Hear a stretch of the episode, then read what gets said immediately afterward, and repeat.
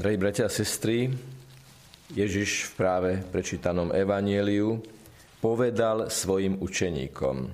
Takto to čítame hneď v prvom riadku tohto evanielia. A v poslednom riadku zasa čítame, že už sa ma nebudete nič opytovať. Ježiš hovorí, učeníci sa pýtajú, je to teda svojím spôsobom proces učenia, vyučovania, a my môžeme predpokladať, že pri tomto type komunikácie medzi Ježišom a jeho učeníkmi títo učeníci sedeli. A keď sa nám možno na prvý pohľad zdá, že je to okolnosť, ktorá nie je hodná nejakej zvláštnej pozornosti, sedenie nie je čisto nejaká improvizovaná, pohodlná poloha potom, ako človek povedzme dlhší čas stál, ako napríklad je to na Svetej Omši.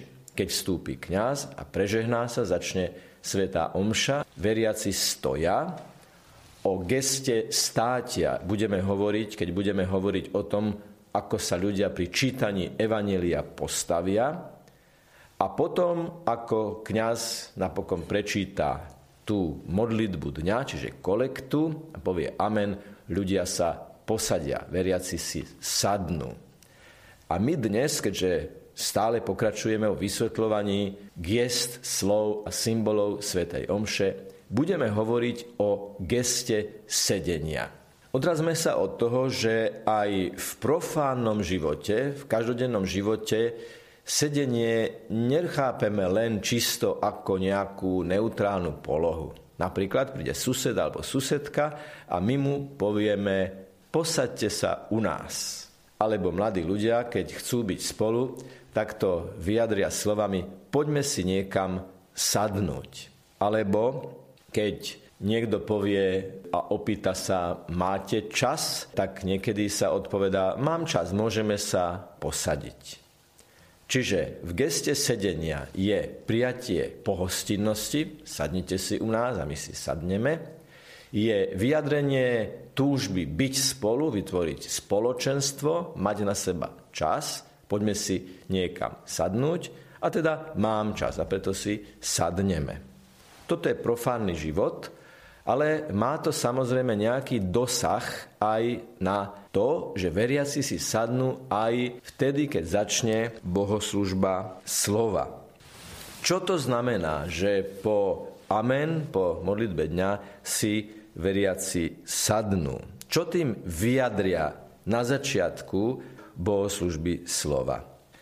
Vychádzajme z toho, čo sme si už povedali o slove sedieť, sadnite si, sadníme si. Kto si sadne, vyjadruje, že si ide urobiť čas na to, aby počúval toho, kto ide vyučovať, alebo ešte predtým toho, ktorý ide čítať Božie slovo. Keď si na začiatku Božieho slova sadneme, vyjadrujeme týmto, že máme čas sa na toto Božie slovo sústrediť.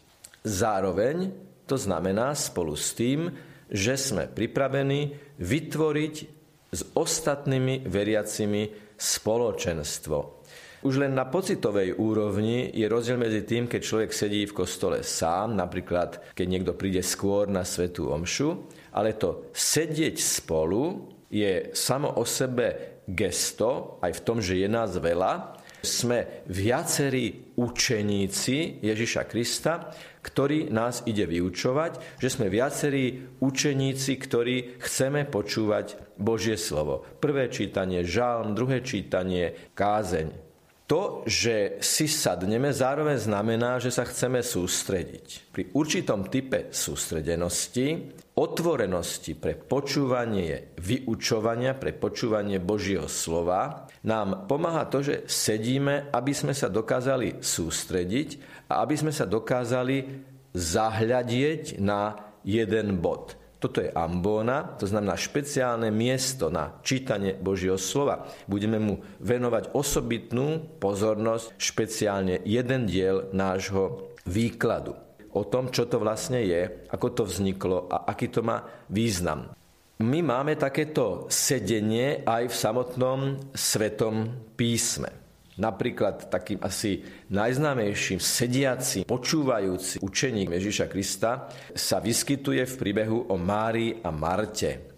Marta obsluhovala, stála, chodila, ponáhľala sa a Mária sedela pri Ježišových nohách.